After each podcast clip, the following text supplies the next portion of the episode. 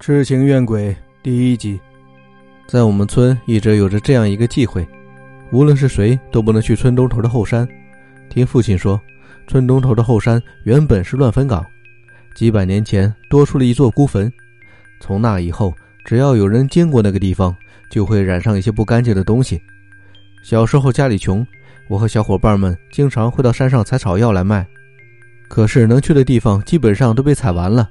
就剩下后山没有人去过，二狗就提议去村东头的后山。大家虽然都听过后山的故事，但也不想空手而归，就这样硬着头皮去了。刚走进后山，一股冷风吹过，这风冷得刺骨，林子里还不停地传来了乌鸦的叫声，大家都被吓得不知所措，转身就要走出后山。刚一转身，我眼前一亮，看见一个发光的石头，看样子应该是一颗宝石。正准备去捡，却被二狗抢先一步。他捡起来后，转身就对我露出了一阵诡异的微笑。我也没有当回事儿。就这样，我们走出了后山。虽然经历了一切都很诡异，但幸好也没有什么怪事发生。可是，在第二天早上，父亲便对我愤怒地呵斥道：“昨天去哪儿了？”我连忙问道：“怎么回事？”父亲说道：“二狗昨天晚上回来，躺在床上昏迷不醒。”第二天早上看他的时候，早已经面色铁青，没有了气息，好像是活生生的把自己憋死的。听到这话，我满脸震惊，如实交代了我们昨天的事情。父亲听后脸色大变：“完了，你们这群孩子已经被他盯上了。二狗捡到的石头，应该就是他的买命钱。你跟父亲说实话，你到底有没有碰那颗石头？”我连忙说道：“没有，我保证没有碰到，就被二狗捡走了。”那就好，那就好。只见父亲一副劫后余生的感觉，我连忙说道：“爸爸，这事算结束了吗？”父亲说道：“结束个屁，才刚刚开始。那可怎么办？我已经联系了隔壁村的陈道士，他应该有办法解决。”说完，便让我去房间里等着。转眼到了下午，我爸匆匆忙忙地带我走向了祠堂。此时祠堂聚满了人，中间站着一个身穿道袍的男人。听父亲说，他名叫陈生，本来是个庄稼汉，可一场大病之后，便有了一通阴阳的本事。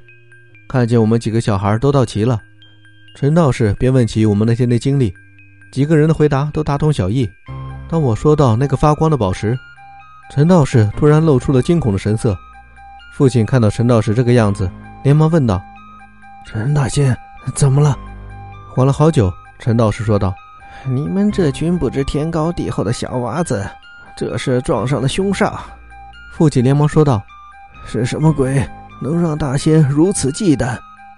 陈道士叹了一口气说道：“唉，据我所知，此女名叫白莲，是一个痴情少女。”他爱上了一位名叫周晚东的男人。周晚东不仅风流成性，还有家室。嗯，他俩在一起没多久，就被周晚东的妻子带着下人装进猪笼里浸泡而死，因此怨恨极大。偷妻回魂，就将周晚东一家人搞得不留一个活口。现在你拿了别人的东西，他今晚呀，肯定还要再找上门来。听完陈道士的讲述，吓得我们连连磕头，请求大仙救我们一命。父亲见势不妙，连忙对着陈道士说好话。陈道士叹了一口气，跟着说道：“哎，不是我不帮，我也很希望孩子们逃过此劫，尽力而为吧。”说完，就让我们走进了祠堂。他将我们的生辰八字写在了一张黄纸上，埋在了祠堂的香炉中，点燃了一根香和两根蜡烛。然后叫我们跪在香炉前面，嘴里不停地念着一些咒语。然后一阵冷风吹过，这风冷得刺骨。半晌过后，只见所有人的蜡烛都亮了，唯独我跟前的蜡烛瞬间熄灭。陈道士看到这样的情况，语重心长地说道：“哎，除了小徐，其他人都可以离开了。”父亲连忙问道：“大仙，这是怎么回事？”陈道士说道：“你看。”所有人的香火都特别旺，唯独你儿子的香火瞬间熄灭，说明白莲还盯着他。听完陈道士的话，父亲哀求着陈道士一定要救救我。陈道士连忙疑惑的说道：“明明用祠堂的香火来帮你们挡上，没有任何差错了，为什么你的却偏偏出了问题？”陈道士静静的思索了半天，给我把了把脉。此时，只见他脸色瞬间阴沉了，然后满脸震惊的说道：“你竟然是黄泉命！”父亲疑惑的问道：“什么是黄泉命？黄泉命呀，天生招鬼，阴魂获得后，阴魂就可以变成厉鬼，厉鬼变凶煞。总之，对他们好处特别大。”父亲说道。难道就没有解决的办法了吗？有倒是有，成不成啊，就看天意吧。今天晚上让小徐在村口的老槐树下等我，你们先回去吧。